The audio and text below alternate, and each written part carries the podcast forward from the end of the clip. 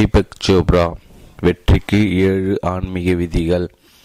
The seven spiritual laws of success உங்கள் கனவுகள் நனவாக வாகிட வழிகாட்டும் ஒரு கையடக்க புத்தக பெட்டகம். அறுபது நிமிட அறிவிச்சுடர் கண்ணதாசன் பதிப்பகம்.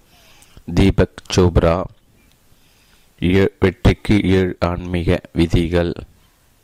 The seven spiritual laws of success உங்கள் கனவுகள் நனவாக்கிட வழிகாட்டு ஒரு கையடக்க புத்தக பெட்டகம் அறுபது நிமிட அறிவிச்சுடர் கண்ணதாசன் பதிப்பகம் வெற்றிக்கு ஏழு ஆன்மீக விதிகள் the sound spiritual laws of success Deepak Chopra Tamil line M Srinivasan Kannadasan பதக்கம் இருபத்தி மூன்று கண்ணதாசன் சாலை தியாகராய நகர் சென்னை ஆறு லட்சத்தி பதினேழு phone two four double three two six eighty two Kannadasan பதிப்பகம். இருபத்தி மூன்று கண்ணதாசன் சாலை தியாகராய சென்னை ஆறு லட்சத்தி பதினேழு phone two four double three two six eighty two கிளைகள் கோவை மதுரை பாண்டி. பொருளடக்கம் பதிப்பாளர் முன்னுரை அறிமுகம் உள்ளார்ந்த சக்தி பற்றிய விதி கொடுப்பதும் பெறுவதும் பற்றிய விதி கர்மா மட்ட காரண காரியங்களை பற்றிய விதி மிக குறைவான அளவு முயற்சி பற்றிய விதி விருப்பம் மற்றும் விரும்புகள் பற்றிய விதி மனம் ஒன்றாமல் தனித்து நிற்றலை பற்றிய விதி தர்மம் மற்றும் வாழ்க்கையின் குறிக்கோள் பற்றிய விதி பின்னுரை. புத்தகங்களை கணக்கில் அடங்காதவை. காலம் மிக குறுகியது. ஆகவே மிகவும் முக்கியமோ அதை உடனே எடுத்துக்கொள்வதுதான் அறிவின் ரகசியம். அதை எடுத்துக்கொண்டு அதன்படி வாழ முயற்சிகள் சுவாமி விவேகானந்தா பதிப்புரை முன்னுரை.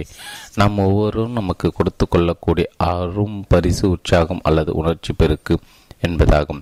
நம்முள் ஓடிக்கொண்டிருக்கும் அந்த வாழ்க்கை சக்தி அன்றாடம் பெருக்கி வளர்த்து கொள்ள நம் சக்தி மென்மேலும் பயனுற செலவிட மென்மேலும் பிரஞ்சி கொண்டு வெற்றியான வாழ்க்கை வாழ இந்த ஒரு மணி நேரத்தில் ஞானம் பெறும் உதவி செய்யும் நம்மில் பெரும்பாலோர் நமது பொருள் உடைமைகளை பாதுகாப்பதில் கவனித்து செலவிடுகிறோம். நமது உணர்வுகளை கவனிப்பதில்லை. எந்த உலகத்தில் பற்பல விஷயங்கள் நமது கவனத்தை வேண்டுகின்றனவோ வாழ்க்கையின் பெரிய அம்சங்கள் பலவற்றை நாம் எளிதாக மறந்து விடுகிறோம். இந்த புத்தகம் அதை எழுதி எழுத்தாளரின் ஞானத்தை உடனே படமெடுத்து காட்டுகிறது. அவருக்கு இருக்கும் அபூர்வ ஞானத்தின் சாராம்சத்தை மிக குறைவான நேரத்தில் சொல்லிவிடுகிறது. ஒருவேளை உணவு சமைக்க எடுத்துக்கொள்ளும் நேரத்தை விட குறைவாகவே அது எடுத்துக்கொள்கிறது. சொற்களும் கருத்துக்களும் மன புண்புகளை ஆற்றும் ஆன்மாவை போற்றி வளர்க்கும் சொற்கள் சக்தியால் கலந்து நிற்கின்றன. அவை உங்களையும் கிளர்ந்து எடச் செய்யும்.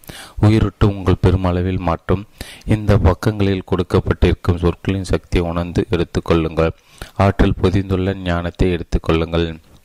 நம் மூலமாக பாய்ந்து வெளிவரும் ஒரு பெரிய நதிதான் வாழ்க்கை என்பது. நம் எதில் கவனத்தை செலுத்துகிறோமோ அதை நோக்கித்தான் வாழ்க்கை என்னும் நதி பாய்கிறது. நமக்கு கொடுக்கப்பட்டிருக்கும் அந்த கவனத்தை அதை நோக்கி பாய்ச்ச உதவும் ஒவ்வொரு கணமும் ஒரு பெரும் சந்தர்ப்பம். ஒவ்வொரு நாளும் ஒரு புதிய ஆரம்பத்தை கொண்டு வரும். வாக்குறுதி அதனுள் கொண்டிருக்கிறது. வாழ்க்கையின் ஒவ்வொரு சவாலையும் அது மாற்றி பரிசு ஒன்றை கொண்டு வரும்.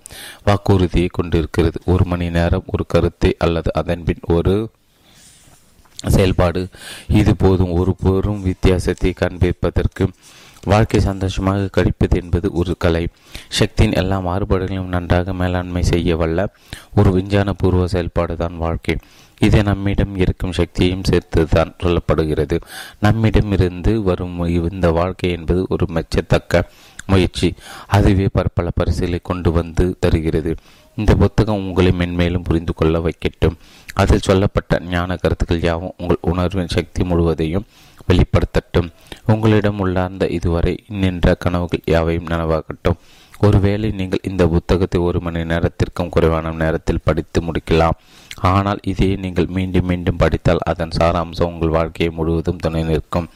நமது முன்னோர்களான ரிஷிகள் எந்தவித சிரமமும் இல்லாமல் பிரபஞ்ச சக்தியோடு ஏந்து செயல்படும் விதத்தை சொல்லிவிட்டு சென்றிருக்கிறார்கள்.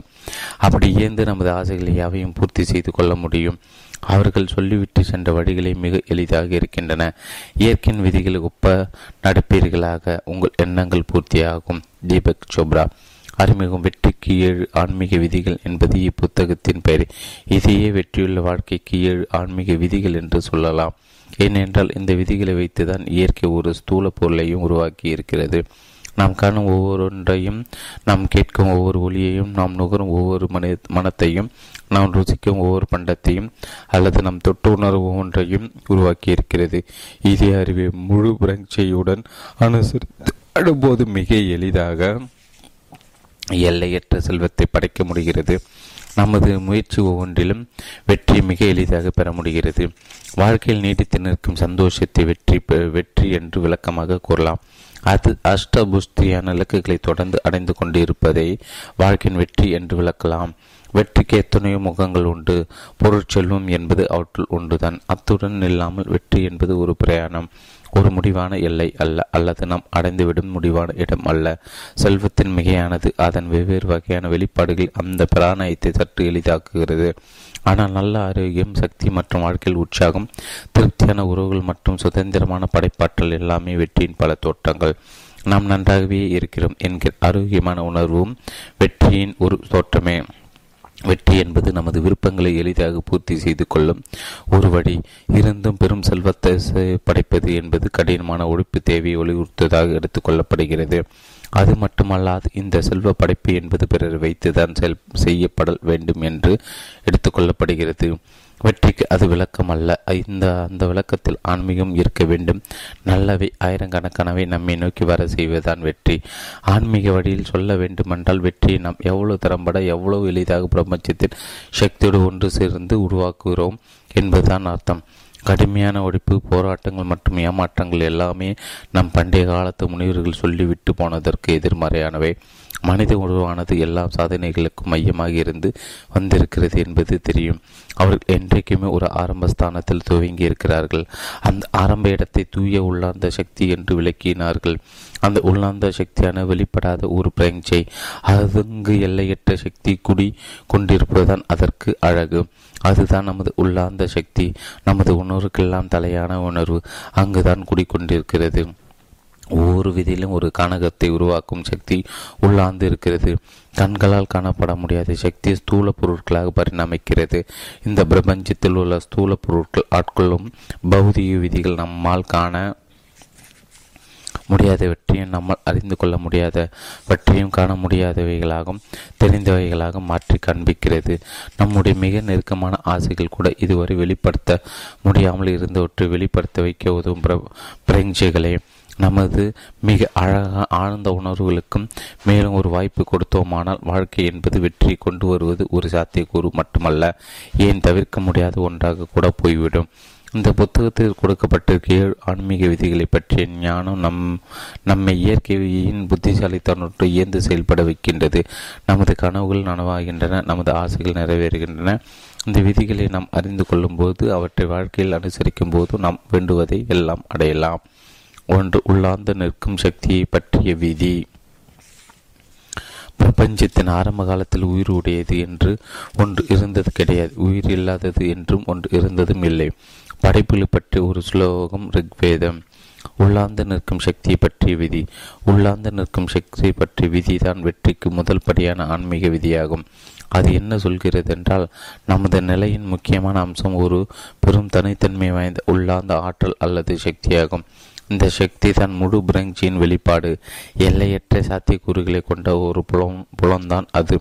எல்லையற்ற படிப்பு திறனையும் கொண்ட புலன்தான் அது. நம்முடைய ஸ்தூல சரீரமும் சரி இந்த ஸ்தூல பிரபஞ்சமும் சரி இந்த உலகத்தில் உள்ள ஒவ்வொன்றும் சரி அந்த ஒரு இடத்திலிருந்து தான் வருகின்ற முழு அமைதியை உருவாக மாறாத நிலை கொண்ட பிரஞ்சை இருக்கும். அந்த இடத்திலிருந்து தான் எதுவும் உருவாகக்கூடிய சாத்தியக்கூறு இருக்கிறது. இந்த சக்தி புலத்துக்கும் நமது ஆன்மீக சக்திக்கும் இடையே பிரிக்கும் ஒன்று என்று கிடையவே கிடையாது. இந்த புலத்தை தான் நாம் என்று சொல்கிறோம்.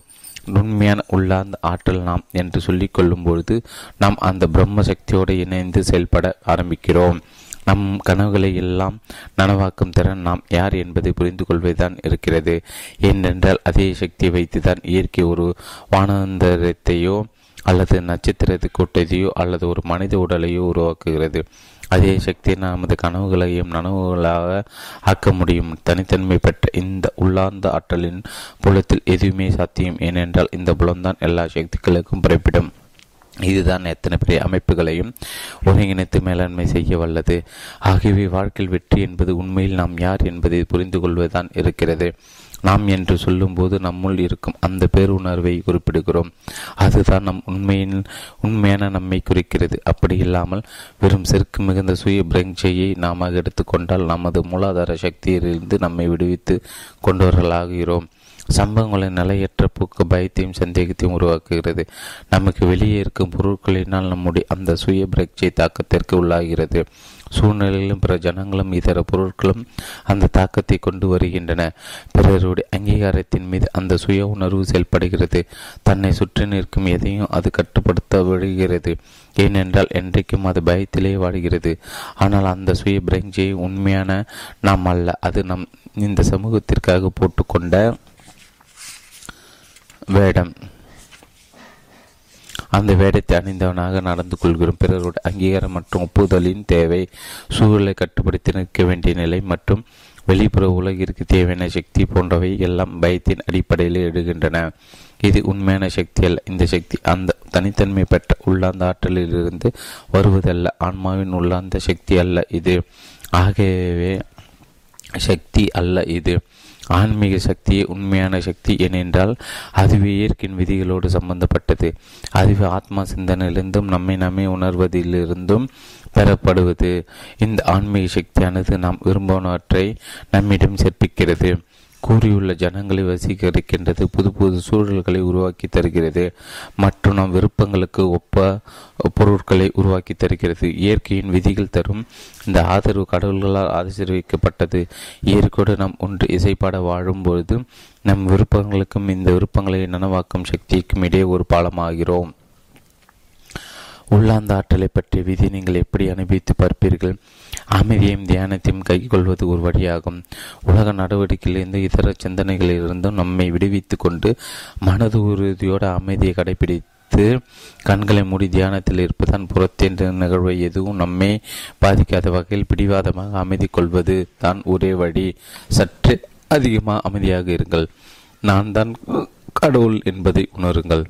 என்ற பைபிள் வாக்கியத்தை நினைவு கூறுங்கள். உங்கள் விருப்பங்களை நனவுகளாவதற்கு முதல் படி அமைதியாக வாழ வாழ வாழ அளவி இருப்பதுதான் அந்த அமைதியான தருணத்தை நீங்கள் பர பிரம்ம சக்தியோடு தொடர்பு கொள்கிறீர்கள். அந்த பேருணர்வை எல்லையற்ற மேலாண்மை திறன் கொண்டது.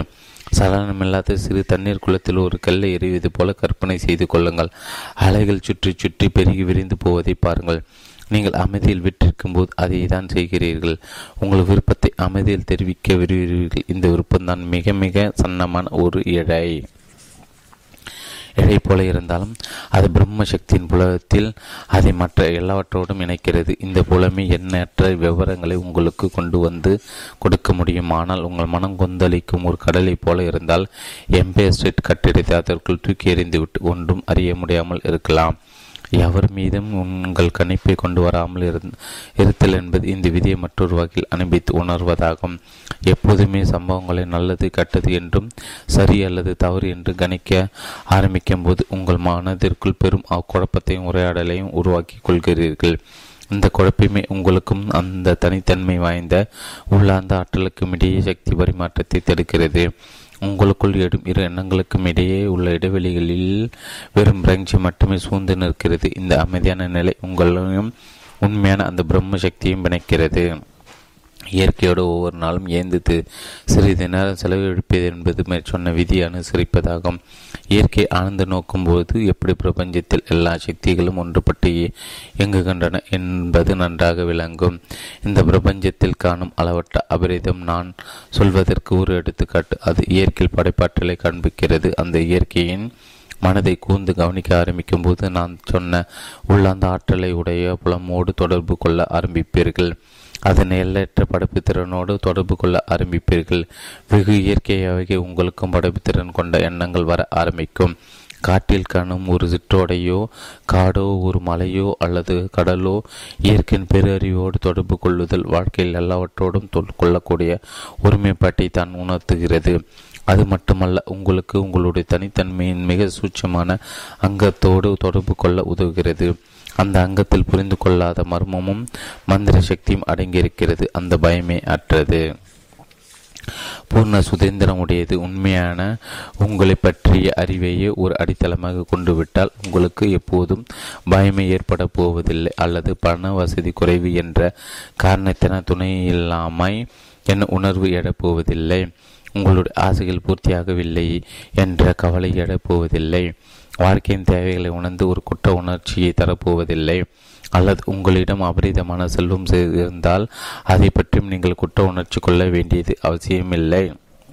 ஏனென்றால் எல்லா செல்வ பொருட்களின் அடிப்படையானது வாழ்க்கை சக்தி உங்களுடைய விருப்பங்கள் எல்லாமே ஒன்றாக மற்றவையோடு பிரிக்க முடியாமல் பின்னப்பட்டு இருக்கின்றன என்பதை அறிவீர்கள். உங்களுடைய விருப்பமே உங்களுடையது அல்ல. அது பரிணாமத்திலிருந்து வந்து எழுந்த சக்தி. அதை நீங்கள் ஏன் சந்தேகிக்க வேண்டும்? ஒரு மிகப்பெரிய திட்டத்தின் சிறு அம்சம்தான் அந்த எண்ணெய் எழுச்சி. அதுவே நன்றாக வளர்ந்து எல்லை இல்லாத அபரித விதத்தையும் படைப்பாற்றலையும் கொண்டு வர வேண்டும். உலகம் பிரங்ஜை தான் நீங்கள் என்று சொல்கிறது.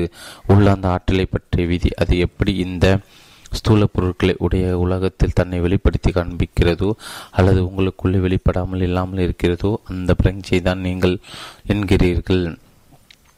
நீங்கள் என்கிறது.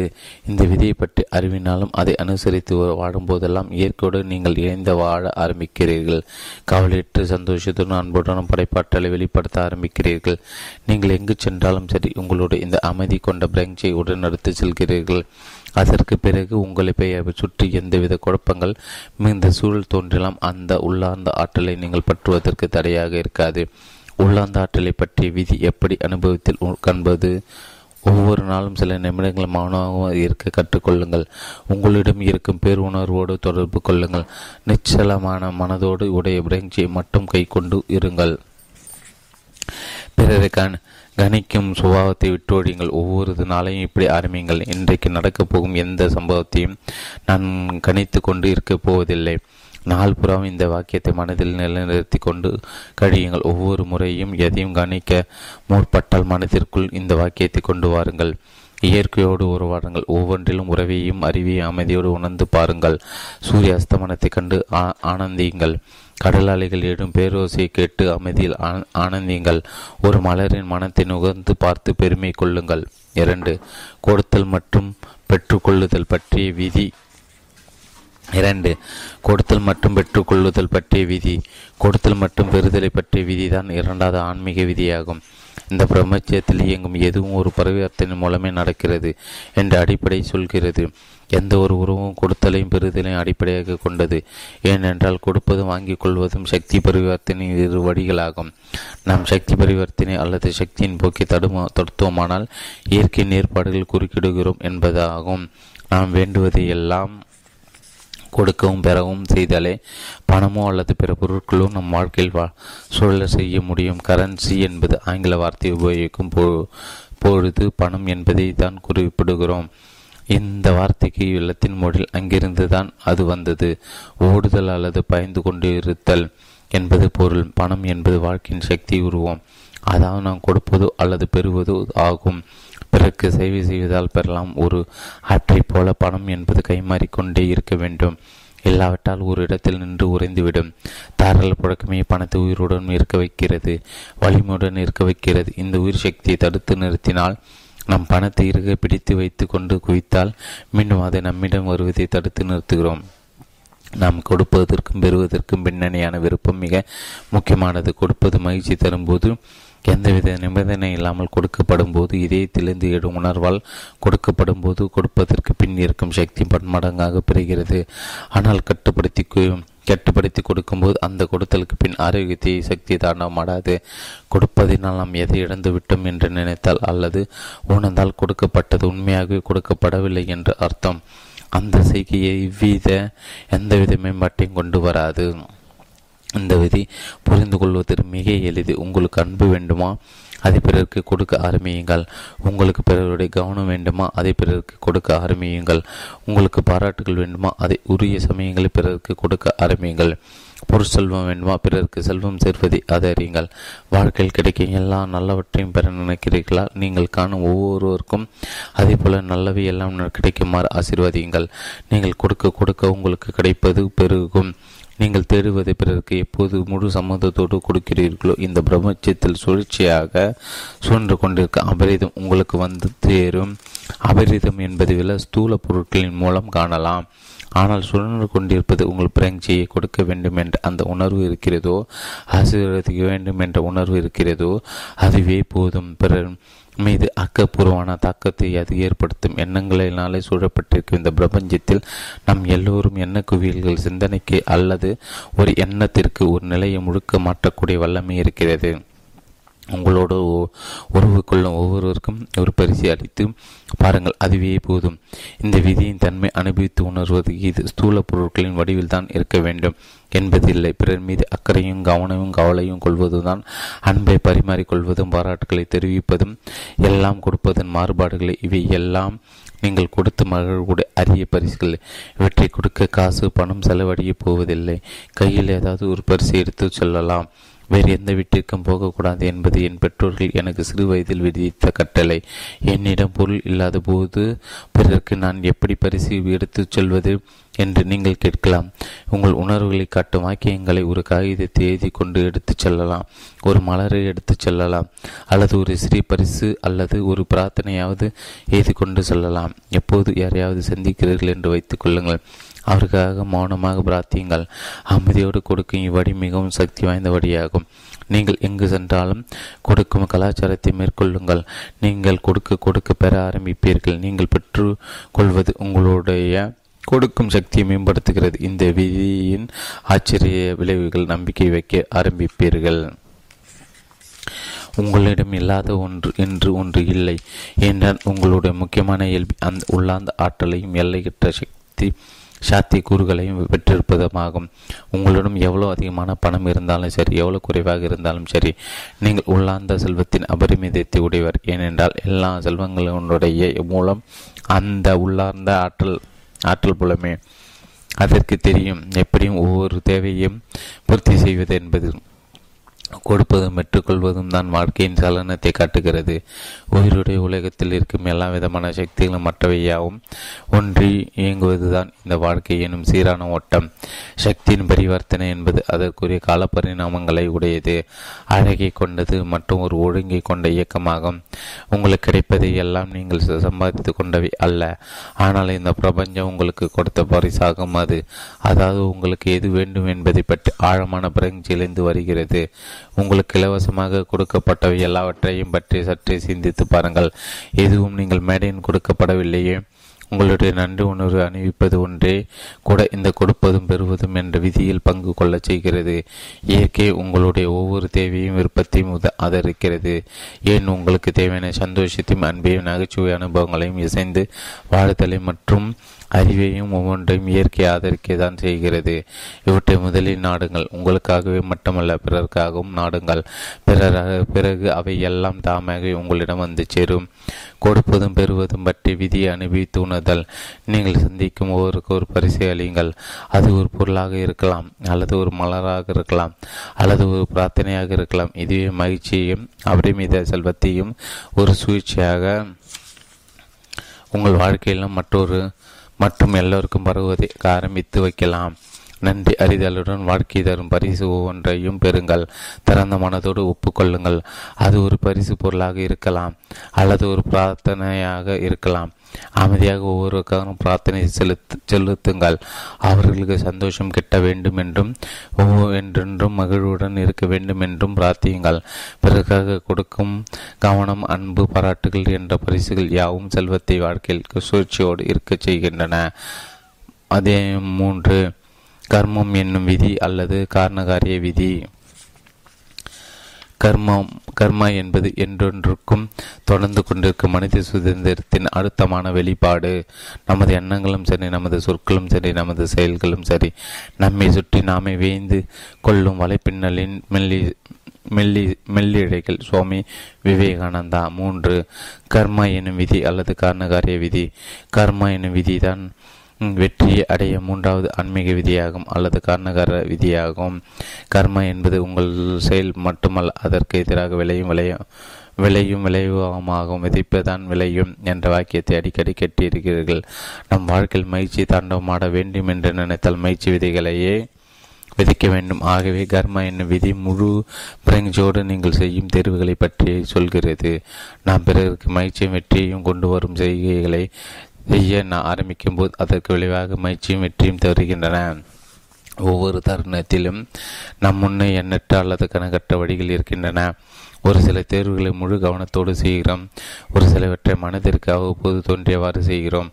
துரதிருஷ்டவசமாக நம்முடைய பெரும்பாலான ஒரு தேர்வுகளை நான் அவ்வளவு முழு கவனத்தோடு செய்வதில்லை. ஆகவே அவற்றை எல்லாம் தேர்வுகள் என்று சொல்ல முடியாது.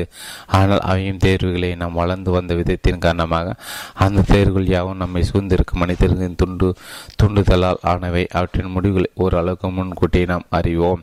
நான் உங்களை படிக்க நினைத்தால் கைப்படுத்தப்படுவதாக உணர்வீர்கள். உங்களை பாராட்டின முகஸ்துதியால் போற்றப்பட்டதாக உணர்வீர்கள். சற்று நினைத்து பாருங்கள். முந்தைய படிப்பு ஒரு ஒருவேளை நீங்கள் காயப்படுத்தப்பட போவதில்லை என்பதில் உறுதியாக இருந்தால் அதே போல முகஸ்துதி உங்களை கவரப்போவதில்லை என்பதில் உறுதியாக இருந்தால் இந்த இரண்டும் உங்கள் கையில் தான் இருக்கிறது ஆகவே ஒவ்வொரு தருணத்தில் நீங்கள் எடுக்கப் போகும் முடிவை பொறுத்துதான் இந்த கர்ம விதி அனுசரித்து நடக்க முடியும். எந்த ஒரு தேர்வையும் மேற்கொண்டால் உங்களே இரு கேள்விகள் கேட்டுக்கொள்ளுங்கள்.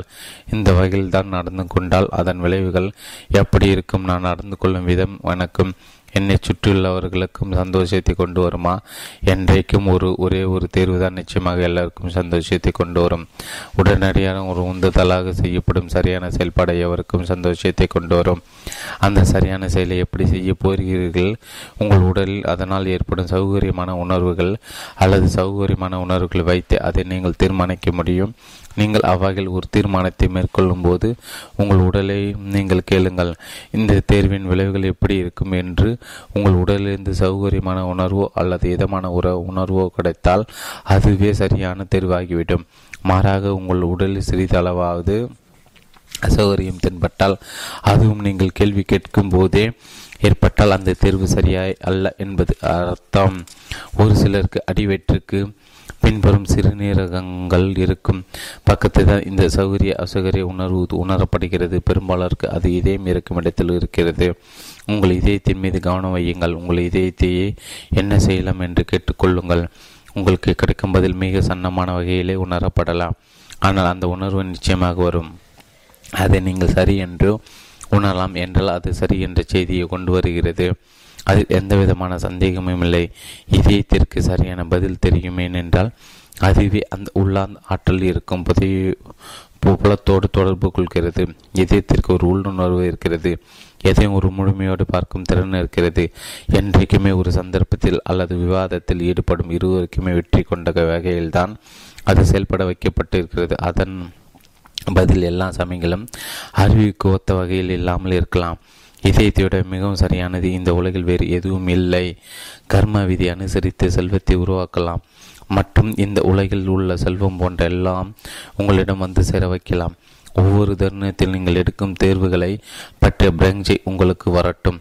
அந்த தேர்வுகளை பற்றிய முழு பிரஞ்சை உங்களுக்கு எழ எழ மேலும் மேலும் இயல்பாகவே சரியான தேர்வுகளை செய்ய ஆரம்பிப்பீர்கள்.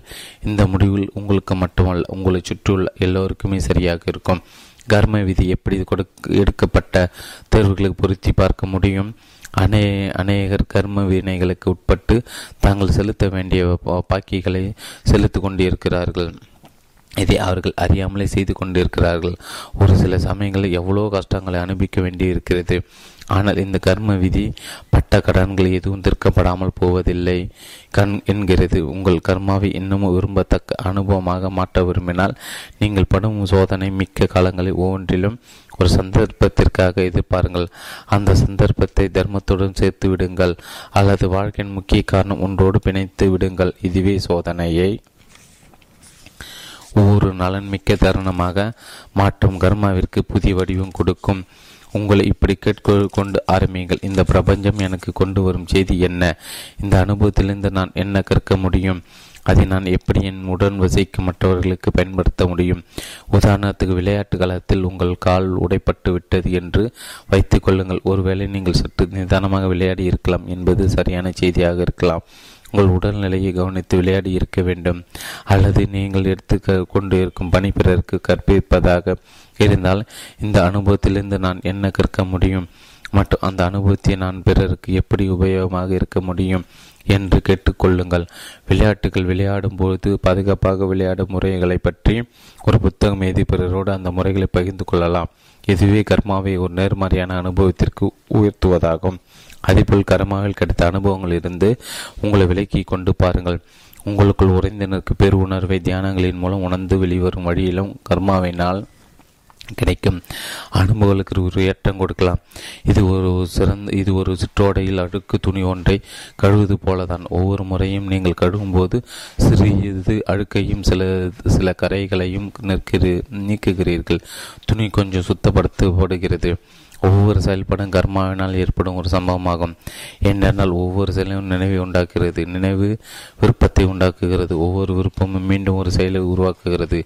இவ்வகையில் விதைகள் செடிகளாக முளைப்பதைப் போல செயல்பாடுகள் யாவும் சில மாற்றங்களை கொண்டு வரும்போது நீங்கள் முழு பிரங்கியோடு கூட முடிவு எடுப்பவர்களாகிறீர்கள். நீங்கள் உருவாக்கும் செயல் யாவும் பரிணாமத்தின் குணங்களை உடையவை ஆகின்றன. கர்ம பரிணாமத்தின் விளைவுகளை கொண்டு வரும்போது உங்களுக்கும் சரி உங்களை சுற்றி இருப்பவர்களும் சரி அந்த விளைவுகள் மகிழ்ச்சியும் வெற்றியுமாகவே இருக்கும். கர்ம விதியை எப்படி அனுபவி அனுபவிப்பது? ஒவ்வொரு தனிநிலத்தில் நீங்கள் செய்யும் தேர்வுகளை கூர்ந்து கவனிங்கள் எதிர்காலத்தில் எந்தவித நல்ல தருணத்தை உண்டாக்குவதற்கு சிறந்த வழி என்னவென்றால் நிகழ்காலத்தை பற்றிய முழு பிரஞ்சியை கொள்ள வேண்டும். எந்த ஒரு தேர்வை செய்யும் போது உங்களை இரு கேள்விகள் கேட்டுக்கொள்ளுங்கள்.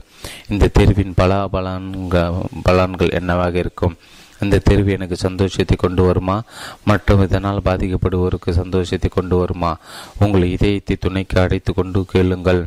அது கொண்டு வரும் இதமான உணர்வை அல்லது இதமான உணர்வை இல்லாத செய்தி வழித்துணையாக கொள்ளுங்கள். தேர்வு சுகமான உணர்வை கொடுத்தால் மேற்கொண்டு தொடருங்கள். அசுகரமான உணர்வை கொடுத்தால் தேர்வை விட்டு விலகி விட்டு விடுங்கள்.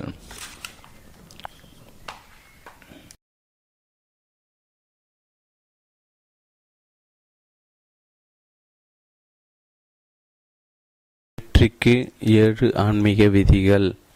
நாற்பத்தி மூன்றாம் பக்கம் தொடர்ச்சி. அத்தியாயம் நான்கு.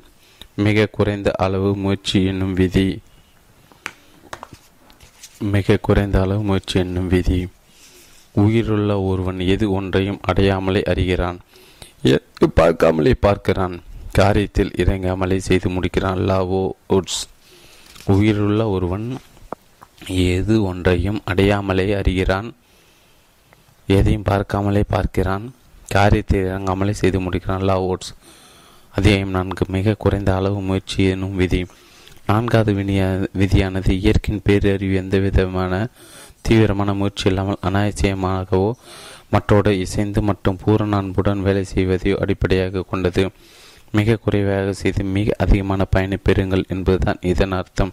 இயற்கையிலிருந்து நாம் இந்த பாடத்தை கற்கும் கற்கும்போது நமது விருப்பங்களை பூர்த்தி செய்து கொள்கிறோம். இயற்கையின் இயக்கங்களை நாம் கூர்ந்து கவனித்தால் அவற்றில் எல்லாம் மிக குறைந்த அளவே முயற்சி செய்து கொண்டிருப்பதை அறியலாம். புல் வளர்வதற்கு எந்த விதமான தனிப்பட்ட முயற்சி எடுத்துக்கொண்டதாக தெரியவில்லை. புல் தானாகவே வளர்கிறது. மீன்கள் நீந்துவதற்காக எந்தவித தனிப்பட்ட முயற்சியும் எடுத்துக்கொள்வதாக தெரியவில்லை. இது அவைகளின் உள்ளார்ந்த ஆற்றல். சூரியன் இயல்பு ஒளியுடன் பிரகாசித்து நிற்பது மனித இனம் தன் கனவுகளை உண்மையாகவே உழன்று கொண்டிருக்கிறது. இது சற்றும் எளிதாகவும் தீவிர முயற்சியும் இல்லாமலே செய்ய நினைக்கிறது.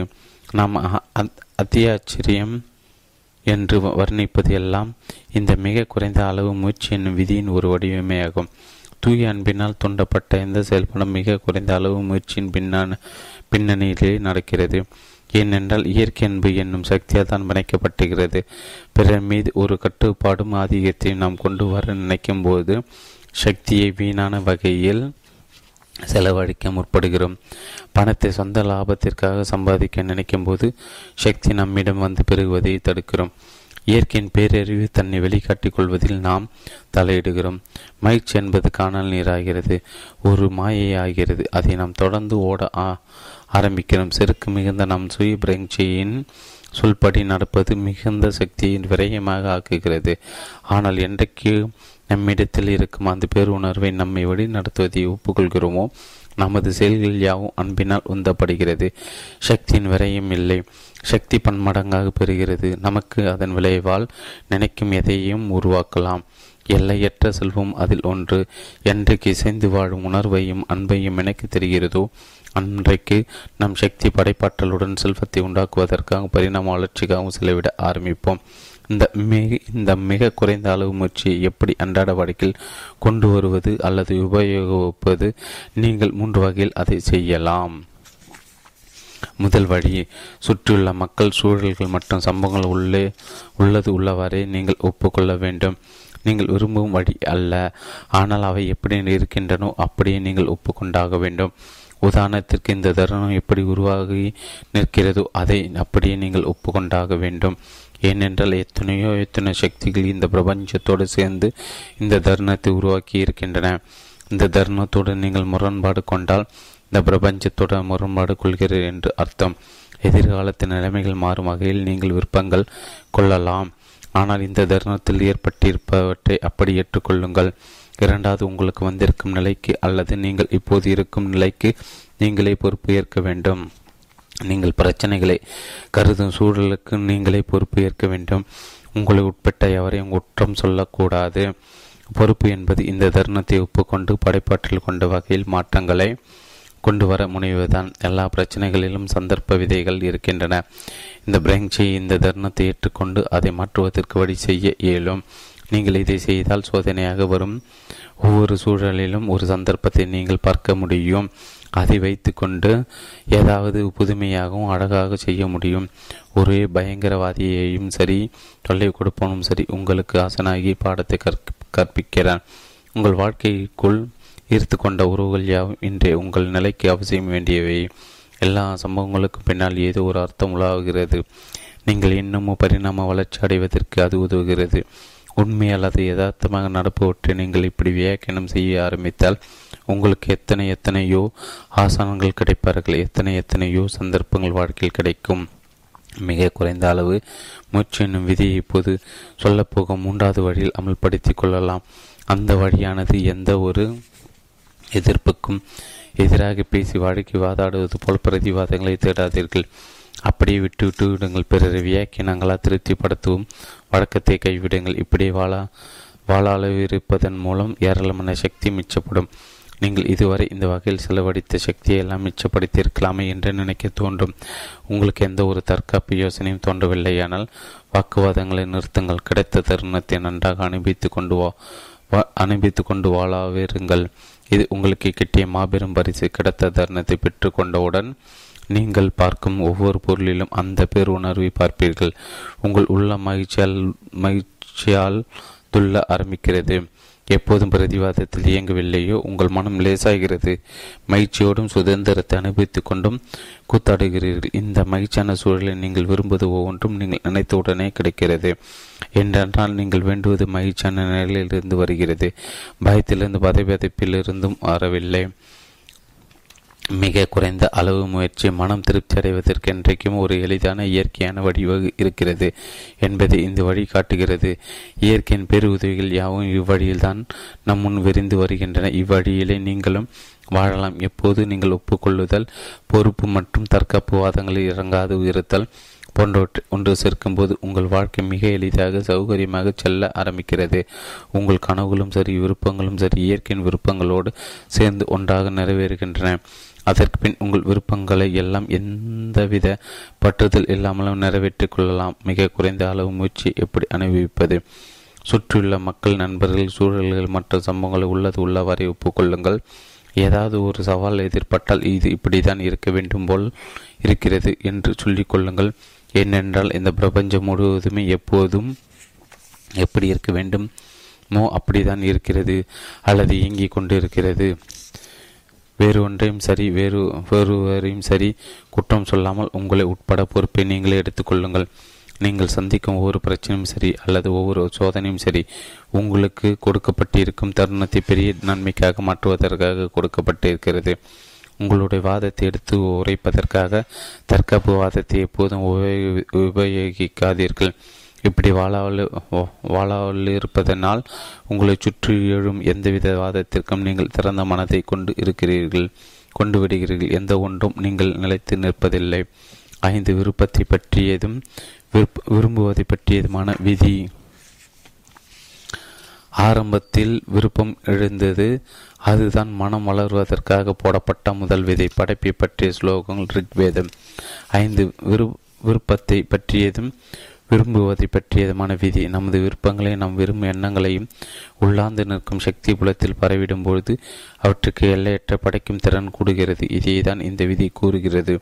அந்த புலமே உடனே நமக்காக இயங்க இயக்கப்படுகிறது. இது ஒரு மாயான கருத்து என்று ஒதுக்கிவிட வேண்டாம். உதாரணத்துக்கு நாம் சில தரப்படிகள் நமது கால்களை உபயோகித்து நடக்க நினைக்கும் போது அல்லது கைகளை உயர்த்த நினைக்கும் போது நமது விருப்பம் கணக்கே இல்லாத வகையில் ரசாயன கிரிகளையும் மின்சார இயக்கங்களையும் தூண்டுகிறது. அவை எல்லாமே என்றென்றைக்கு உண்மையாக நடக்கும் விதிகளை அனுசரித்து நடக்கிறது. இந்த ஐந்தாவது விதி என்ன சொல்கிறது என்றால் நமது விருப்பம் ஒவ்வொன்றிலும் அது கை கூடுவதற்கு உண்டான வழிமுறைகளும் உள்ளன. இந்த வழிகள் எல்லாமே நமது ஸ்தூல தரித்திற்கு அப்பாலும் நடக்கின்றன. சக்தியும் தகவல்களும் இயற்கையில் எங்கும் பரவி நிற்கின்றன. முழு பிரங்சி உடைய நிலையில் சக்தியையும் தகவலையும் தவிர வேறு என்றும் இல்லை. அதாவது நம் உடலுக்கும் பிரபஞ்சத்திற்கிடையே நன்றாக வரையறுக்கப்பட்ட எல்லை ஒன்று என்று ஒன்று கிடையாது. நாம் பிரங்சியோடு நம் உடலில் உள்ள சக்தியும் தகவல்களை மாற்றலாம். அப்படி செய்து நம்மை சுற்றிலும் உள்ள நமது உடலின் விரிவாக்கமான பிரபஞ்சத்தில் பொருட்களை வெளிக்கொண்டு வரலாம். இந்த மாற்றமானது பிரெஞ்சின் இரு தன்மைகளால் கொண்டு வரப்படுகிறது. ஒன்று கவனம் மற்றொன்று விருப்பம். கவனம் சக்தியை கொடுக்கிறது விருப்பம் மாற்றுகிறது. எங்கெல்லாம் நம் கவனத்தை செலுத்துகிறோமோ அங்கெல்லாம் சக்திக்கு வலிமை சேர்க்கிறது. வயதிலிருந்து எல்லாம் நம் கவனம் எடுக்கப்படுகிறதோ அங்கெல்லாம் அழிவும் அழிவும் சேர்க்கிறது மறைந்தும் போகிறது விருப்பம் சக்தி மற்றும் தகவலின் மாற்றங்களை கொண்டு வருகிறது. தானே ஒரு குறிப்பிட்ட நிலை அடைவதற்கு உரிய வகையில் மேலாண்மை செய்கிறது. குறிப்பிட்ட பொருளின் மீது விடும் நம் கவனம் நமது விருப்பத்தை பொறுத்து பல வகையான விவரங்களை கொண்டு வந்து தேவையான வெளிப்பாட்டை காண்பிக்கிறது. இதை இயற்கையின் ஒவ்வொரு வெளிப்பாட்டிலும் காண்கிறோம். அது ஒரு புல்லாக இருந்தாலும் சரி அதன் ஒவ்வொரு அங்கத்திலும் சரி ஒவ்வொரு மலரிலும் சரி உயிருள்ள இதிலும் அதை காண்பிக்கிறது. இயற்கையின் அபாரமான திட்டங்களில் ஒவ்வொன்றும் மற்றதோடு தொடர்புள்ளதாக செய்யப்பட்டு மற்ற மற்றதின் செயல்பாட்டோடு பொருத்தப்பட்டிருக்கிறது. கிராம் கிராம் லாக். என்னும் பூச்சி பூமியிலிருந்து வெளிவருகிறது. அந்த சமயம் வசந்தம் வரப்போகிறது என்று தெரிகிறது. பறவைகள் ஒரு குறிப்பிட்ட திசையில் பறந்து செல்ல ஆரம்பிக்கின்றன. இது ஆண்டின் குறிப்பிட்ட பருவத்தில் நடக்கிறது. இயற்கை என்பது இனி இசை தொகுப்பு போல பூமியில் பாடப்படுவது. இது அமைதியாக நடக்கிறது. நம் இயற்கையின் மற்ற விதிகளை புறக்கணிக்காத வரையில் நமது பிரஞ்சை முழுவதும் கூடிய விருப்பத்தை வைத்து நம் கனவுகளையும் விருப்பங்களையும் திருப்தி செய்து கொள்ளலாம். நம் ஆசைகளுக்கு பின்னணியாக இருப்பது விருப்பம் என்னும் உண்மையான சக்தி. ஏனென்றால் அந்த ஆசை வேறு வெளிப்பாட்டோடு சம்பந்தப்படாத ஒன்றாக இருக்கிறது. இதுவே தான் பெரும்பாலானோரிடம் நாம் காண்பது. நாம் எப்போது விருப்பங்களை விரும்பு வெறுப்புகளோடு சம்மந்தப்படுத்துவதில்லையோ அப்போதெல்லாம் விருப்பங்கள் எல்லாம் எதிர்கால தேவைகளை காண்பிக்கின்றன. கவனம் நிகழ்காலத்தில் இருக்கிறது. அந்த நிகழ்காலத்தின் மேலுள்ள பிரங்ஜையானது மிகவும் சக்தி வாய்ந்தது. ஏனென்றால் நிகழ்காலத்தில் நாம் ஈடுபடும் செயல்பாடுகளை எதிர்காலத்தில் உருவாக்குகிறது. முடிந்து போன காலத்தில் நாம் எந்தவித செயல்பாடுகளையும் இப்போது செய்ய முடியாது. அல்லது எதிர்காலத்தில் செய்ய வேண்டியது என்றும் இப்போது செய்ய முடியாது. கடந்த காலம் சரி எதிர்காலம் சரி. நம் கற்பனையில் உதிப்பவை. இன்று இக்கணமே அதாவது நம் முழு பிரஞ்சை கொண்ட இக்கணமே உண்மையானது. மற்றும் என்றென்றும் நிலைத்திருப்பது. இக்கணத்தை பற்ற பிரஞ்சை வளர்த்து கொண்டோமானால் அக்கணமே நாம் கற்பித்து கொண்ட தடங்கல்கள். நமக்கு ஏற்படும் தடங்களில் தொண்ணூறு சதவீதத்திற்கு மேலானவை நாமே கற்பித்து கொண்டவைதான். மறைந்து விடுகின்றன. மீதமுள்ளவற்றை நாம் ஒருமுக கவனத்தால் சந்தர்ப்பங்களாக மாற்றிக்கொள்ளலாம் அதாவது நம் கவனத்தை முழுக்க முழுக்க சற்று மறாமல் விருப்பப்பட்ட வெளிப்பாட்டுடன் சம்மந்தப்படுத்தி கொண்டவுடன் தடங்களை குறுக்கே எழுதா எழுதாது பார்த்து கொண்டு செய்தவுடனே எண்ணங்களை சிதறடிக்காமல் செய்வது என்பதுதான் இது சொல்கிறது. ஒருமித்த கவனத்தின் சக்தியும் வெளிப்பாட்டுடன் மனம் ஒட்டாமல் இருப்பது இதுதான். உங்கள் கனவுகளை நிறைவேற்றுவதற்கு விருப்பத்தின் சக்தியை எப்படி உபயோகித்துக் கொள்வது? முயற்சிகளின் மூலம் முடிவுகளை அடையலாம். ஆனால் கிடை கொடுத்துள்ள ஐந்து வழிகளை பின்பற்றினால் உங்கள் விருப்பமே தேவையான சக்தியை உருவாக்கும். ஒன்று இரு எண்ணங்களுக்கிடையே எழும் வெற்றிடத்தில் உங்கள் நிலையை நிறுத்தி கொள்ளுங்கள். அதுவே நீங்கள் பிரங்ஜியுடன் தொடர்வதை உணர்த்துவதாகும். மூன் இரண்டு உங்கள் விருப்பங்களையும் ஆசைகளையும் அல்லது எதிர்பார்ப்புகளையும் வெளிக்கொண்டு வாருங்கள். உரிய பருவத்தில் அவன் நிறை நிறைவோடு மலரும் என்ற எதிர்பார்ப்பை கை கொள்ளுங்கள். மூன்று உங்கள் ஆசைகளை உங்களுக்குள் வைத்துக் கொள்ளுங்கள். பிறர் எவரோடும் அவற்றை பகிர்ந்து கொள்ளாதீர்கள். அவர்கள் மிக நெருங்கியவர்களாக இருந்தாலோடே பகிர்ந்து கொள்ளாதீர்கள். நான்கு செயல்களின் வெளிப்பாட்டோடு உங்கள் மனத்தை பிணைத்துக் கொள்ளாதீர்கள். ஐந்து பிரபஞ்சம் இதர விவரங்களை கவனித்துக் கொள்ளட்டும். உள்ளார்ந்த ஆற்றலே உங்களுடைய உண்மையான வடிவம் என்பதை ஞாபகத்தில் வையுங்கள். உலகத்திலுள்ள பிற கண்கள் வழியாக உங்களை பார்க்க வேண்டும் என்பது இல்லை. அல்லது பிறருடைய அபிப்பிராயங்கள் உங்கள் கவனத்தை கலைக்க வேண்டாம். உங்களை பற்றி தெளிவான பிரங்ஜியோடு இருங்கள். உங்கள் உணர்வின் பிரங்ஜியை நீங்கள் எங்கு சென்றாலும் எடுத்துச் செல்லுங்கள். மெல்ல மெல்ல உங்கள் ஆசிரியர்களை வெளியிடுங்கள். பிரபஞ்சம் மீதமுள்ள விவரங்களை கவனித்துக் கொள்ளும் விருப்பமும் விரும்புவதிலும் விதியை எப்படி அனுபவத்திற்கு கொண்டு வருவது? உங்கள் விருப்பத்தையும் ஆசைகளை கொண்ட ஒரு பட்டியலை தயாருங்கள் நீங்கள் இரவு தூங்க போகும் முன் இந்த பட்டியலை படித்து பாருங்கள். தொடர்ந்து காலையில் தூங்கி எழுந்தவுடன் ஒரு முறை படித்து பாருங்கள். உங்கள் ஆசைகளை தெளிவானது உள்ளார்ந்தது உள்ளார்ந்த மன ஆற்றல் உடைய புலத்துக்குள் வெளியிடுங்கள். அது உங்களுக்கு தேவையான எல்லாவற்றையும் கவனித்துக் கொள்ளும். எப்போதாவது எங்கேயாவது பிசிறு தென்பட்டால் அதற்கு ஒரு காரணம் இருக்கும். இக்கணத்தில் முழு பிரான்ச்சை நன்றாக உணர்வதை ஒரு பழக்கமாக கொள்ளுங்கள். எவ்வித தடங்களும் உங்களை முடக்கக்கூடாது என்பதில் பிடிவாதத்தோடு முனையுங்கள். ஆறு மனம் உண்டாமல் தனித்து நிற்றால் பற்றிய விதி. உங்களில் சுய பிரஞ்சையும் உண்மையான நீங்களும் அதே உடலை தான் குடிக்கொண்டுள்ளீர்கள். முதலாவது அதன சுய பிரஞ்சை ஒரு மரத்தின் இனியதோ கசப்பானதாக இருக்கும் படங்களை தின்கிறது. பின்னது எதோடும் ஒட்டாமல் தனித்து தனித்து நின்று பார்க்கிறது முண்டக உபநிஷத் ஆறு. மனம் உண்டாமல் தனித்து நிற்றால் பற்றிய விதி. இதுவே ஆறாவது ஆன்மீக விதியாகும். இந்த பிரபஞ்சத்தை எது ஒன்றையும் அடைய பிரியப்பட்டால் நமக்கு அதன் மீது உள்ள ஆசை முதல் அறவி அகற்றிவிட வேண்டும் என்பதை இந்த விதி சொல்கிறது. அதாவது நம் விருப்பத்தை அகற்றி ஆசை உருவாக்கி கொள்ள வேண்டும் என்று சொல்லவில்லை நம் விருப்பத்தை கைவிட வேண்டாம். நமது ஆசைகளையும் விட வேண்டாம்.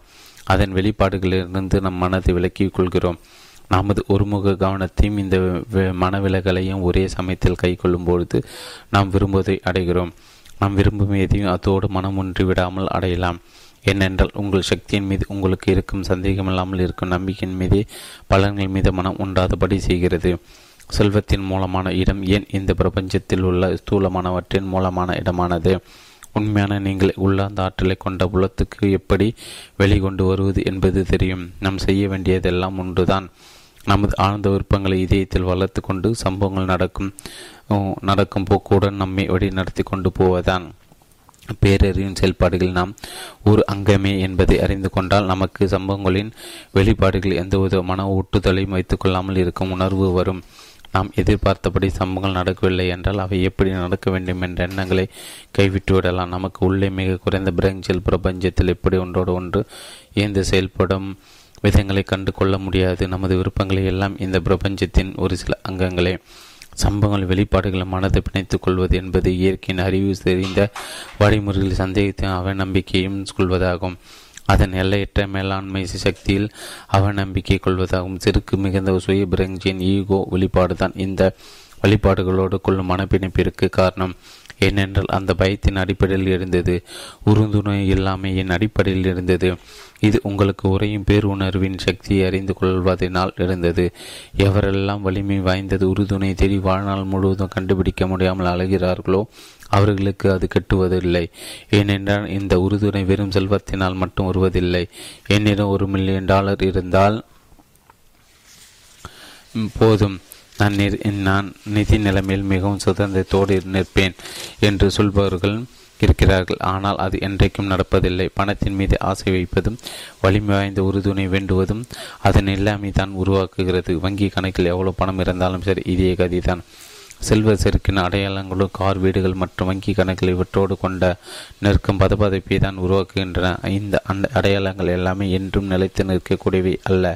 அவை வரும் போகும் நமது நாம் நமது உண்மையான நம்மை வெறும் அடையாளங்களோடு மாற்றிக்கொண்டால் நமக்குள்ளே ஒரு வறுமையை உணர்கிறோம். உற்ற துணையை உறுதுணையாக தெரிவது நிச்சயபூர்ணமான நிலையோடு ஒன்றிக்கொள்வது ஆகும். தெரிந்த ஒன்றோடு உறவு கொள்வதாகும் தெரியாது. தெரிந்தது என்று சொல்லும் பொழுது நாம் அப்படி கடந்த காலத்தினால் உருவாக்கப்பட்டிருக்கிறோம் என்ற நிலையை புரிந்து கொண்டதாகும். கடந்த காலத்தின் நிலைகளிலிருந்து விடுதலை பெறுவது நிச்சயமற்ற நிலையை பற்றி முழுக்க உணர்வதாகும். நிச்சயமற்ற நிலை இல்லாமல் வாழ்க்கை என்பது மீண்டும் மீண்டும் உளுத்து போன நினைவுகளின் அகராதி ஆகிவிடும். அதில் பரிணாமம் ஏற்படாது. எப்போது பரிணாமம் இல்லையோ அப்போது தக்கம் ஏற்படுகிறது. உபயோகத்திற்கு தேவையான சக்தி மறைந்து மெல்ல மெல்ல சீரழிவும் ஏற்படுகிறது. பழங்கால ஞானபூர்வ பரம்பரைகள் வந் இந்த நிச்சயமற்ற தன்மைக்கு நிவாரணம் தெரிந்ததில்லை தெரிந்தவற்றிலிருந்து நாம் விடுதலை பெற்றுக்கொள்ளும் முயற்சியில் இருக்கிறது. தெரியாத புலத்துக்குள் நுழைந்து இந்த பிரபஞ்சத்தை இயங்க வைக்கும் பரம்பொருளின் காலடியில் நாம் ஆசைகளையும் விருப்பங்களையும் அர்ப்பணித்துக் கொள்வதுதான். நமக்கு தெரியாத அந்த புலம் இருக்கிறதே அது எண்ணற்ற சாத்தியக்கூறுகளை கொண்டது. இன்றைக்கு புத்துணர்ச்சியுடன் காணப்படுவது புது புது அம்சங்களை கொண்டு வரும் சக்தி பெற்றது. ஆனால் ஒரு போக்கில் நம் மனம் போகும்போது அல்லது எங்கோ தடைப்பட்டு போகும்போது நெளிவு சுழிவு இல்லாமல் போகிறது படைபாற்றாலும் இல்லாமல் போகிறது. ஒரு குறிப்பிட்ட முடிவை எதிர்பார்த்து முனைவது நமது விருப்பங்களை ஒரு வரையறுக்குள் வைக்கிறது. இதுவே படைத்தல் தொழிலில் குறுக்கிடுகிறது. உண்மையான செல்வத்தை அடைவது என்பது எதையும் விரும்பும் சக்தி. எங்கு வடமானாலும் அதை அடையும் சக்தி. மிக குறைந்த முயற்சியில் அதை அடைய வேண்டும் என்பதுமாகும். மனம் உண்டாமல் தனித்து நிற்றல் என்பது இதே செல்வத்தை பற்றி பிரங்கி கொள்வது போலதான். ஏனென்றால் இந்த மனவிலகல் படைக்கும் திறனுக்கு உரிய சுதந்திரத்தை கொடுக்கிறது. எப்போதும் பதப்பதைப்போடு நம் இருந்தால் எப்படி படைப்பது? அடுத்த வாரம் என்ன செய்ய போகிறோம்? அடுத்த அல்லது அடுத்த வருடம் என்ன செய்ய போகிறோம் என்பதை பற்றி எந்தவித முழு யோசனையும் அல்லது திட்டவட்டமான கருத்தும் கொண்டிருக்க வேண்டியது இல்லை. ஏனென்றால் அப்படி இறுக்கமான ஒரு திட்டத்தோடு ஒன்றி கொண்டு விட்டால் ஒரு பெரும் சக்தி சாத்திய கூறுகளின் வரிசையை புறக்கணிப்பதாகும். மனம் உண்டாமலே தனித்து நிற்க செய்யும் இந்த விதியானது இலக்குகளை நினைத்துக் கொள்வதை குறுக்கிடுவதில்லை. நமக்கு ஒரு குறிப்பிட்ட திசையில் முன்னேறி கொள் முன்னேறி கொள்ளும் விருப்பம் இருக்கிறது. ஆனால் ஒரு புள்ளியிருந்து மற்றொரு புள்ளிக்கு இடையில் எண்ணற்ற சாத்தியக்கூறுகள் மலிந்து கிடக்கின்றன. ஒரு உயர்ந்த லட்சம் இடப்பட்டால் அல்லது நாம் செல்லும் திசையில் சற்று நிச்சயமற்ற நிலை காணப்பட்டால் அல்லது மேலும் உணர்ச்சி வசப்படுத்தக்கூடிய ஒன்றை கண்டால் நாம் ஒருவேளை திசை மாறலாம். எப்போது நிச்சயமற்ற தன்மையோ காண்கிறோமோ நாம் சரியான பாதையில் செல்கிறோம் என்றாகிறது. அதிவி படைப்பாற்றலும் மிக செழிப்பான பூமியாக பூர்ண சுதந்திரத்தை கொடுக்கும் புலமும் ஆகும். இந்த விதியை எப்படி வாழ்க்கையில் அமல்படுத்தலாம்? ஒரு பொருளோடு அல்லது சம்பவத்தோடு தொடர்பு இருக்கலாம். ஆனால் மனதை அத்தோடு ஒற்றி ஒன்றை வைத்து விடாதீர்கள். அதாவது எந்த ஒரு பிரச்சனையும் சந்திக்கும் போது நிச்சயமற்ற நிலையிலே நில்லுங்கள். ஆனால் ஒரு தீர்வுக்காக எதிர்பார்த்து நில்லுங்கள். உண்மையிலே மன முடிவுகளில் ஒன்றாமல் இருந்தால் சூழலில் உங்கள் தீர்வுகளில் பிரச்சனை மீது திணிக்க மாட்டீர்கள். இது சந்தர்ப்பங்கள் வரும்போது அவற்றை கவனமாக பெற்றுக்கொள்ள தயங்க மாட்டீர்கள்.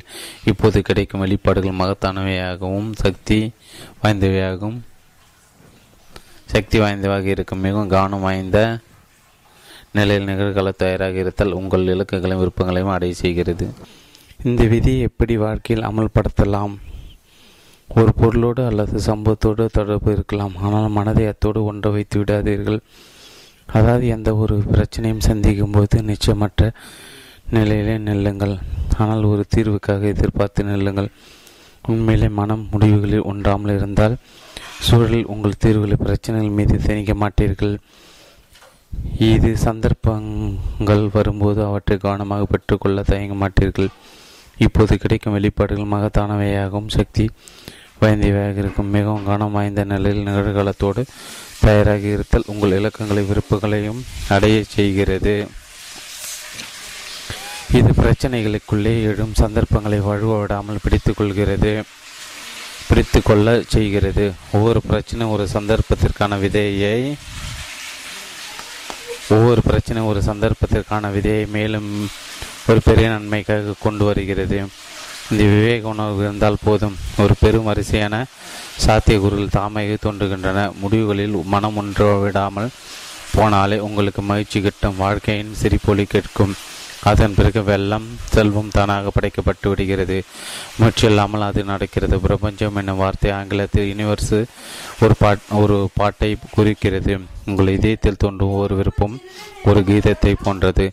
இயற்கையுடனும் இத்தொகுப்பில் ஒன்றாக இருப்பது அதன் கீதம். நீங்கள் செய்ய வேண்டியதெல்லாம் அந்த கீதத்தை பாடுவதன் நான் பறவைகள் பாடுவது போல் பாட விடுகிறேன். என் பாட்டை யார் கேட்கிறார்களோ கேட்கவில்லையோ எனக்கு கவலை இல்லை என்கிறது ஒரு ரூமி கவிதை.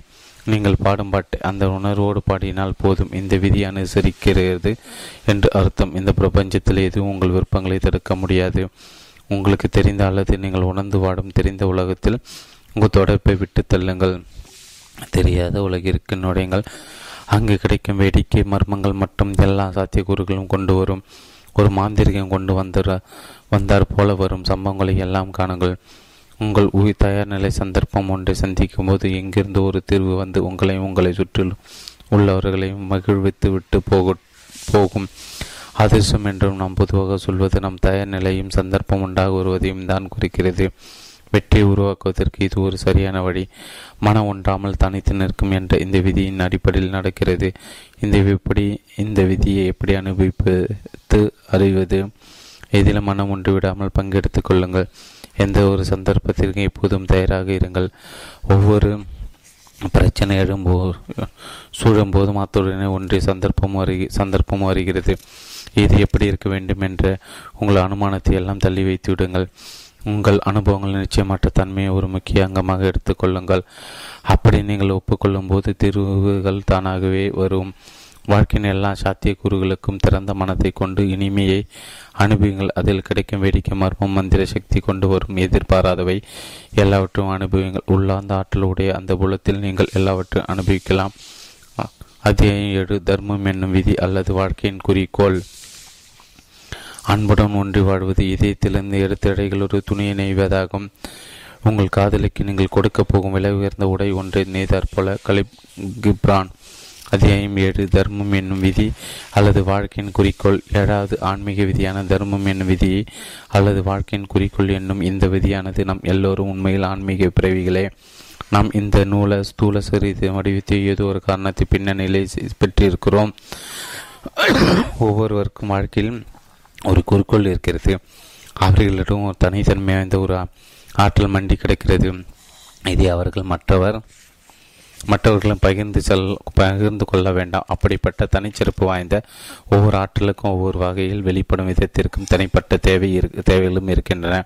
இந்த ஆற்றலின் சேவையும் நாம் ஒவ்வொன்றாக சேர்த்து பிறருக்கு கொடுக்கும்போது நமது உணர்வில் கிளர்ச்சி மகிழ்ச்சியும் ஏற்படுகிறது.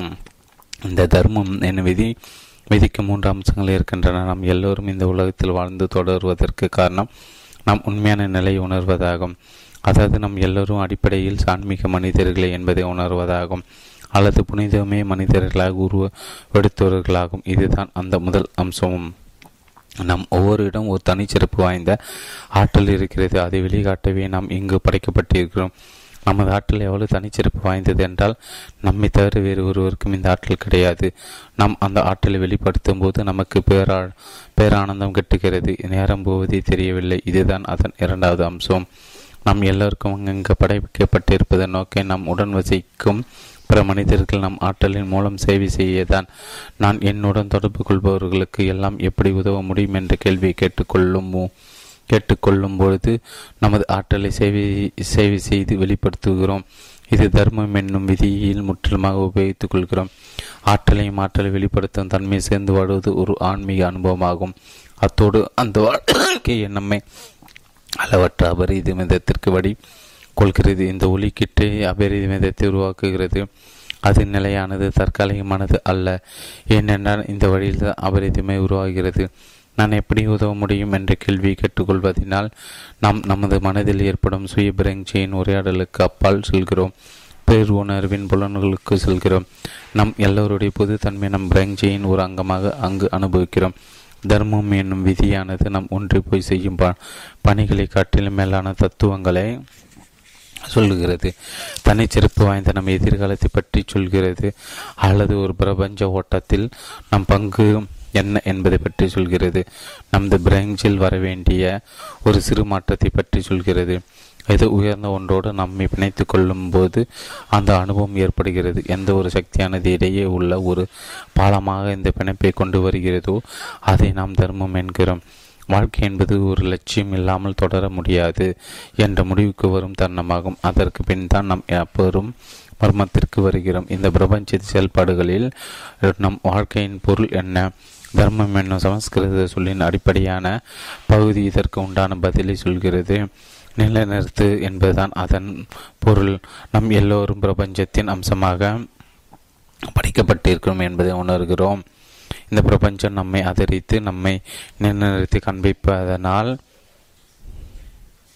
நாம் அப்படி ஒரு பெரும் திட்டத்தின் அங்கமாக அழைக்கப்பட்டிருக்கிறோம் என்பதை உணர்கிறோம். இது ஏழாவது விதி. இதற்கு முன்பு சொல்லப்பட்ட ஆறு விதிகளின் பலன்களையும் ஒன்றாக சேர்க்கிறது என்ற விதியை நன்கு கற்று உணர்ந்து செயல்பட்டால் இந்த பிரபஞ்சம் நம் பக்கம் நிற்கிறது. ஒவ்வொரு இயற்கையின் விதியும் சரி இயற்கையின் சக்தியும் சரி. நமதுக்கு உதவ வருகிறது நம்மை வெகு இயல்பாக ஆதரிக்க ஆரம்பிக்கிறது. ஆன்ம விசாரம் அல்லது ஆன்ம விவேகம் என்பது ஏதோ கொஞ்ச காலம் செய்துவிட்டு விடும் விஷயம் அல்ல இந்த பிரபஞ்சத்தில் உருவாக்கப்பட்ட ஒவ்வொரு மனிதனும் முடிவில்லாத திட்டமாக ஆகிறார். ஓர் உயிரவில் பயணித்துக் கொண்டிருக்கும் கப்பல்களை போன்றவர்கள் நாம் விடியலை நோக்கி நம்மை பயணிக்க செய்யும் சக்தியானது நம்மை சமநிலையில் நிறுத்தி கொண்டு செல்கிறது. நமது ஆன்மீக கண்களை திறந்து பார்த்தால் மாயை போல் நம்மை மறைக்கும் பின்னணிகளை மறந்துவிட்டு பார்த்தால் தர்ம வழியை நம்மை அடைக்கிறது. அது இன்றைக்கே தொடரும் ஒரு பண்பு இன்றைக்கும் இருக்கிறது. நாம் உரையாடி கொண்டிருக்கும் இந்த கணத்திலும் இருக்கிறது. நாம் பிரெஞ்சின் ஆழத்திலிருந்து நமக்கு அரைக்கோவல் விடுவிக்கிறது. தர்மத்தின் இந்த விதியை அனுபவித்து உணர நினைத்தீர்களானால் நீங்கள் எத்தனை எத்தனையோ அவற்றை எல் செய்யலாம். உங்களிடம் இருக்கும் பேருணர்வை ஆன்மீக வழியை தேடலாம். அப்படி தேடி உங்களிடம் குவிக்கப்பட்டிருக்கும் புனிதத்தை கண்டு கொள்ளலாம் இரண்டாவது உங்களிடம் உள்ள தனிச்சிறப்பு வாய்ந்த ஆற்றல்களை கண்டு கொள்ளலாம் மூன்றாவது அவற்றின் மூலம் மனித குலத்திற்கு சேவை செய்ய ஆரம்பிக்கலாம். பணம் என்பது பெரும் பொருட்டாக இல்லாமல் உங்களுக்கும் போதுமான அளவு நேரம் இருந்தால் நீங்கள் என்ன செய்வீர்கள்? இப்போது செய்து கொண்டிருப்பதை நீங்கள் தொடர்ந்து செய்து கொண்டிருந்தால் நீங்கள் கர்ம தர்மத்தை கை கொண்டிருக்கிறீர்கள் என்று அர்த்தம். ஏனென்றால் நீங்கள் செய்வதை மிகுந்த பாசத்தோடும் அக்கறையோடும் செய்து கொண்டிருக்கிறீர்கள். மனித இனத்திற்கு சேவை செய்வதற்கு எவ்வகையில் சேர்ந்தவர்களாக நீங்கள் ஆகிறீர்கள்? அந்த கேள்விக்கு பதில் தாருங்கள். அதே பழக்கத்திற்கு கொண்டு வாருங்கள். அப்படி செய்தால் நீங்கள் விரும்பும் எல்லா செல்வத்தையும் படைக்கலாம். உங்களுடைய படைப்பாற்றல் உங்களுடன் வாழும் மனிதர்களின் தேவைக்கேற்ப வெளிப்படும் போது செல்வம் என்பது வெகு இயல்பாக வெளிப்படுகிறது. வெறுப்பு உணர்வுகளை இருக்கும் உலகத்திலிருந்து ஸ்தூல பொருட்களை உள்ள உலகத்திற்குள் வந்து சேர்கிறது. உங்கள் வாழ்க்கை புனிதத்தின் வெளிப்பாடாக உணர்கிறீர்கள். என்றைக்கு ஒரு நாள் ஏற்படும் நிகழ்ச்சி நிகழ்ச்சி அல்ல இது. என்றைக்கும் நடந்து கொண்டிருக்கும் உண்மை இது. உண்மையான மகிழ்ச்சி என்ன என்பதை உணர்வீர்கள். உண்மையான வெற்றி என்ன என்பதை உணர்வீர்கள். உங்கள் அடிப்படை உணர்வுக்கு கிடைத்த கிளர்ச்சியும் பேரானந்தமோ ஆகும். அது தர்ம விதி எப்படி அனுபவிப்பது? உங்களிடம் இருக்கும் புனிதத்தை வளர்த்து வளர்த்து வாருங்கள். உங்கள் உடலையும் உள்ளத்தையும் தாங்கி நிற்கும் உணர்வை போற்றி வாருங்கள். அந்த கால வரையறை இல்லாத பேர் உணர்வு பிரஞ்ச மனத்தில் தாங்கி கொண்டு வாழுங்கள். தனிச்சிறப்பு வாய்ந்த உங்கள் ஆற்றல்களை பட்டியலிடுங்கள். அதை வைத்துக்கொண்டு எப்படியெல்லாம் சேவை செய்ய பிரியப்படுகிறீர்கள் என்பதை பட்டியலிட்டு பாருங்கள். உன் உங்களையே நான் எப்படி உதவட்டும் என்ற கேள்வியை அன்றாடம் கேட்டுக்கொள்ளுங்கள். நான் எப்படி சேவை செய்யட்டும் என்ற கேள்வியை கேட்டுக்கொள்ளுங்கள். இந்த கேள்விகளுக்கு கிடைக்கும் பதில்கள் உங்களுடன் இருப்போருக்கு ஆனந்த பிரியத்துடன் சேவை செய்ய வைக்கும். பின்னுரை. உங்களிடம் இருக்க புனிதத்தை வெளிக்கொண்டு வாருங்கள். அதன் பிறகு நீங்கள் பிரபஞ்சத்தில் காணும் ஒவ்வொன்றும் அத்தோடு இசைந்து இயங்கும். சுவாமி விவேகானந்தா பின்னுரை. எங்கு நிற்கும் மர நிறைந்த பிரம்மம் கூடான கோடி நட்சத்திர கூட்டங்கள் என்ற கிரகங்களையும் மிக மிக துல்லியமான வகையிலும் அருமையிலும் அரிய வகையிலும் இயங்கிக் கொண்டிருக்கிறது. நம் வாழ்க்கையின் எல்லா அம்சங்களும் அது ஊடுருவி நிற்கிறது. சின்ன சிறு அணுவிலிருந்து இந்த பிரபஞ்சம் வரை எல்லா இடங்களும் அது ஊடுருவி நிற்கிறது. இந்த பேரியானது நாம் சொன்ன ஏழு ஆன்மீக வழிகளை செயல்படுகிறது. இந்த விதிகள் நாம் கவனம் செலுத்தும் போது இந்த புத்தகத்தை சொல்லி இருக்கும் வழிகளை அனுசரித்து நடக்கும்போது நாம் எது ஒன்றையும் வெளிப்படுத்தி காட்டலாம். நாம் விரும்பும் செல்வங்களையும் வெற்றிகளையும் உருவாக்கலாம். ஒவ்வொரு வழியிலும் வாழ்க்கை மகிழ்ச்சி உருவானதாக காட்சியளிக்கிறது. அபரிதமும் அளவற்ற வகையில் சேர்கிறது. ஏனென்றால் இவ்வழிகளை வாழ்க்கையின் ஆன்மீக வழிகள் ஆகின்றன இவையே வாழ்க்கையை வாழ்வதற்கு ஒரு அருகதையை தருகின்றன. பேருணர்வு வெளிப்பாடு இந்த வாழ்க்கையில் நடப்பதாகும். அல்லது நாம் காண்பவையாகும். ஒவ்வொரு கணத்திலும் அந்த பேருணர்வு வெகு இயல்பாக தானாக வெளிப்பட்டு கொண்டே இருக்கிறது. பிரபஞ்சம் மென்மேலும் அதிக படைப்பாற்றலோடு பிரெஞ்சோடும் புனிதத்தோடு முன்னேறி கொண்டிருக்கிறது. உண்மையான வெற்றி என்பது நம்மிடம் உள்ளார்ந்து நிற்கும் புனிதத்தை உணர்த்துவதுதான். அது சாதாரணமானது அல்ல.